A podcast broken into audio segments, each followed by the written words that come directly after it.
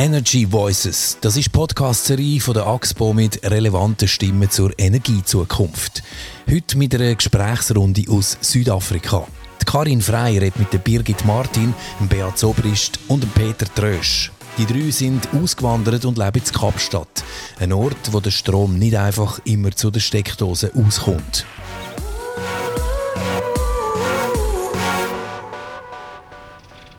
Peter Trösch, Sie kommen ursprünglich aus Luzern, leben und wohnen jetzt aber in Kapstadt, zusammen mit Ihrer Frau. Wie sind Sie hierher gekommen?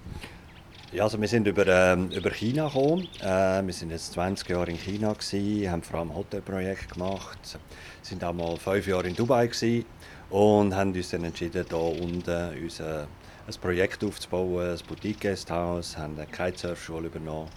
Für einen Lebensabend, wenn man so 50 wird, will man nicht unbedingt in China bleiben.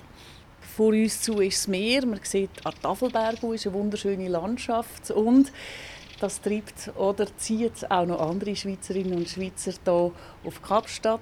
Bei mir ist auch der Beat Zobrist und Birgit Martin. Was hat euch hierher verschlagen?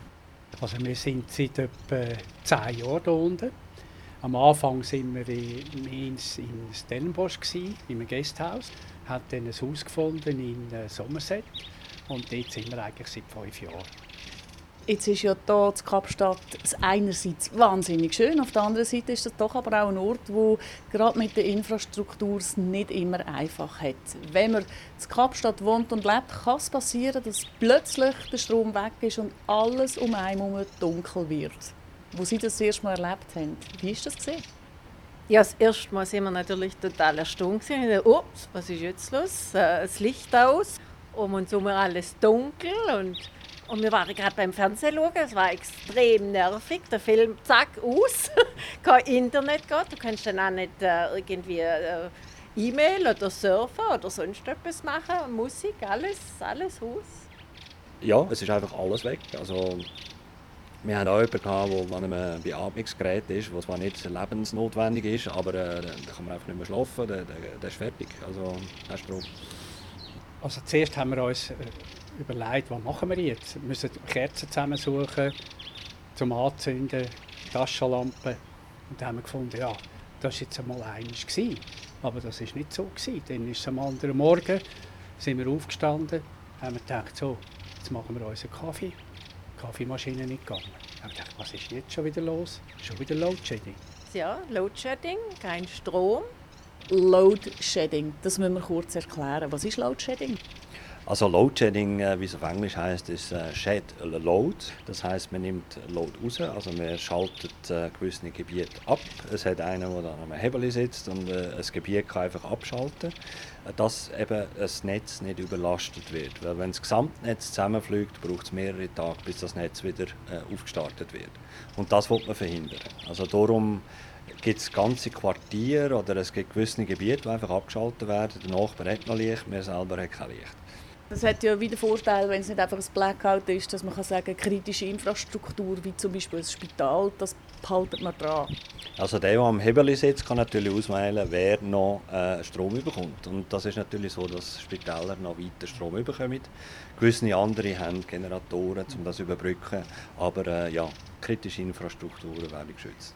Jetzt in der Schweiz ist es ja so, dass man auch Angst hat vor einer Stromlücke, vor allem im Winter. Dort ist die Diskussion darum, dass man sagt, ja, irgendwann werden wir die KKWs abstellen und dann haben wir zu wenig Erneuerbare und darum können es die Stromlücke geben. Was ist eigentlich das Problem in Südafrika?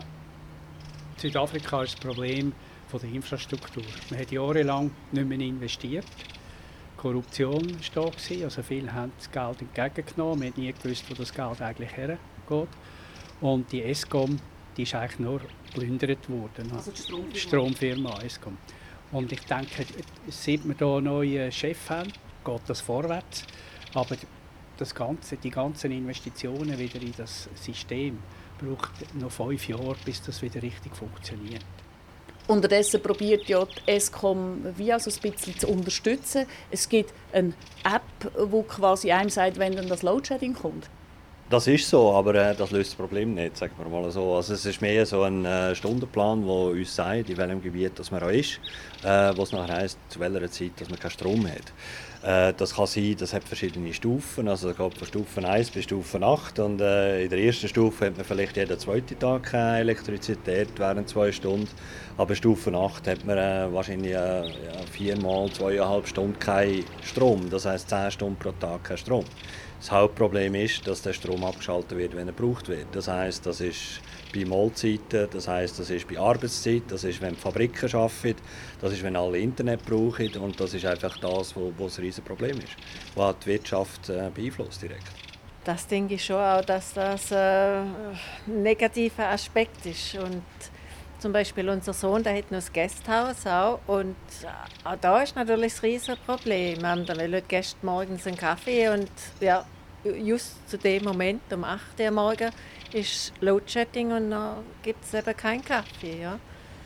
Und ja, für viele Gäste ist das vielleicht schon auch das Kriterium oder sagen, ja, wollen wir das in Zukunft in so einem Land Ferien machen und beeinflusst eventuell den Tourismus. Und das hat es dann manchmal 2-3 Mal pro Tag gegeben, 2 Stunden lang. Irgendwann haben wir dann gefunden, so geht das nicht weiter. Haben wir geschaut für Solaranlagen und seit einem halben Jahr haben wir die Solaranlagen und jetzt haben wir Ruhe. Aber das braucht dann auch Investitionen, also man muss bereit sein, etwas zu investieren und das Richtige dort zu machen, weil da wird so viel angeboten und viel ist unbrauchbar. Und seit wir das haben, seit einem halben Jahr, produzieren wir pro Tag etwa 60 Kilowatt und wir brauchen ca. 60 Kilowatt pro Tag. Es kommt halt immer darauf an, wie welcher Monat das ist, wie die Sonneneinstrahlung ist. Bis jetzt haben wir eigentlich können das Ganze decken. Aber jetzt merken wir langsam, mit der Sonneneinstrahlung geht es natürlich zurück. Aber das Wichtigste ist eben mit den Solaranlagen sind die Speicherbatterien. Und die Speicherbatterien, die speichern ja den Strom. Und wenn die Load-Shedding stattfindet, merken wir nichts mehr. Und das ist sensationell. In der Schweiz redet man ja davon und man malt sich da Schreckensszenarien aus und sagt, ja, wenn da kein Strom ist, dann wird sofort eingebrochen und es wird alles plündert und Zeugs und Sachen. So Sachen haben wir aber nicht erlebt, oder? Nein, so Sachen haben wir überhaupt nicht erlebt. Klar, die Elektrofans oder die Alarmanlage oder egal was man hat, ist natürlich dann in dem Moment... die Funktionierung, nein. Da bin ich dann falsch informiert. Und alles ist auf batteriemässig, also das ist nie ein Problem, das funktioniert immer. Aber oft haben die beschränkte Batterie, die dann auch, wenn es 2-3 Mal am Tag abschaltet, dass dann die auch nicht mehr funktioniert. Ja. Aber 1-2 Load-Shedding überlebt sie normalerweise. Und wie funktioniert denn das genau? Also jetzt haben wir eine Solaranlage, die speist eine Batterie. Die Batterie ist da, für wenn dann abgeschaltet wird. Und das kann man dann einfach installieren. Das ist alles, die Infrastruktur ist da, das funktioniert. Also wir haben jetzt zum Beispiel 36 Panel, 6 Inverter, 2 Batterien. Es ist nicht eine günstige Anlage, aber wir sind völlig autonom mit dem. Also wir sind auf niemanden mehr abhängig und das ist natürlich fantastisch. Beat Zobrist, bei Ihnen deckt jetzt das alles ab. Ist das bei Ihnen, Peter Trösch, gleich gewesen?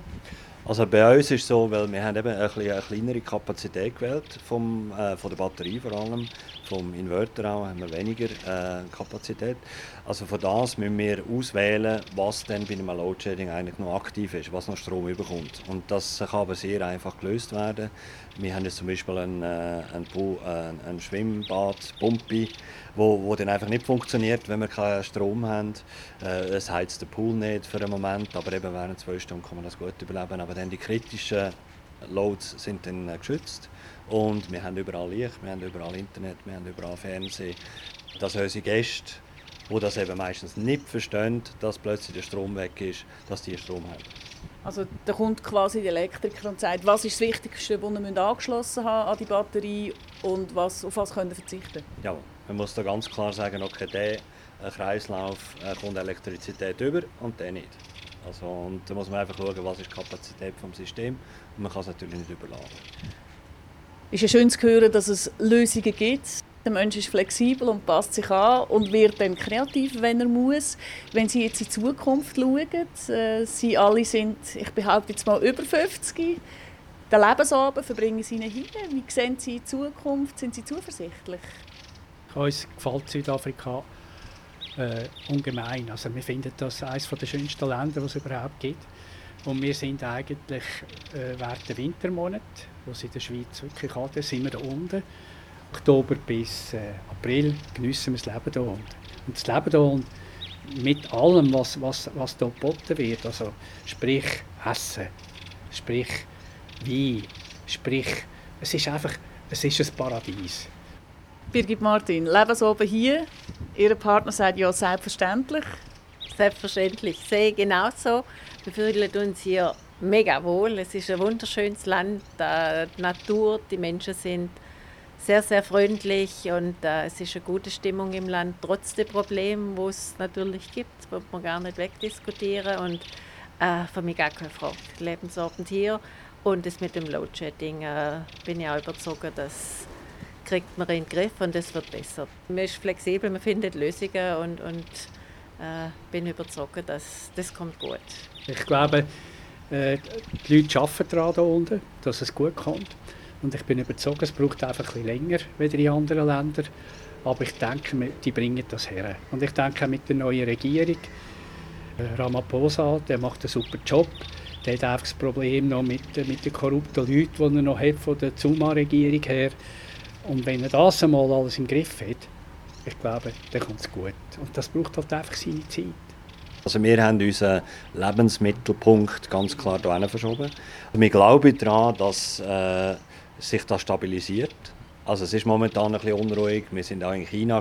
Also sagen wir mal so, wenn man das politische System anschaut, wenn man das Zusammenleben anschaut, es ist nie ganz einfach. Aber wir glauben daran, dass da sich das Gute wird durchsetzen wird, dass eben in die Infrastrukturen investiert wird, dass das Geld an den richtigen Ort fließt, was eigentlich das Wichtige ist, was auch natürlich Ausbildung ist von Leuten, was Überleben ist von der ärmeren Bevölkerung etc. Also was vielleicht auch noch wichtig ist, dass kommt doch einfach mal hier runter nach Südafrika schauen, weil was man alles hört in der Schweiz über Südafrika, es ist alles schwarz und weiß. Aber man muss einfach selber mal kommen, um zu schauen, wie es wirklich ist. Also eigentlich ist es ja die Regenbogennation. Es ist mehr Regenbogen als schwarz und weiß. Absolut, da hat es sehr viele Regenbogen, viel mehr als schwarz und weiß. Peter Trösch, Beat Zobrist und Birgit Martin, ganz herzlichen Dank fürs Gespräch. Energy Voices, das ist die Podcast-Serie von der AXPO. Feedbacks und Anregungen gerne via Mail auf podcast@axpo.com oder über Twitter unter dem Hashtag Energy Voices.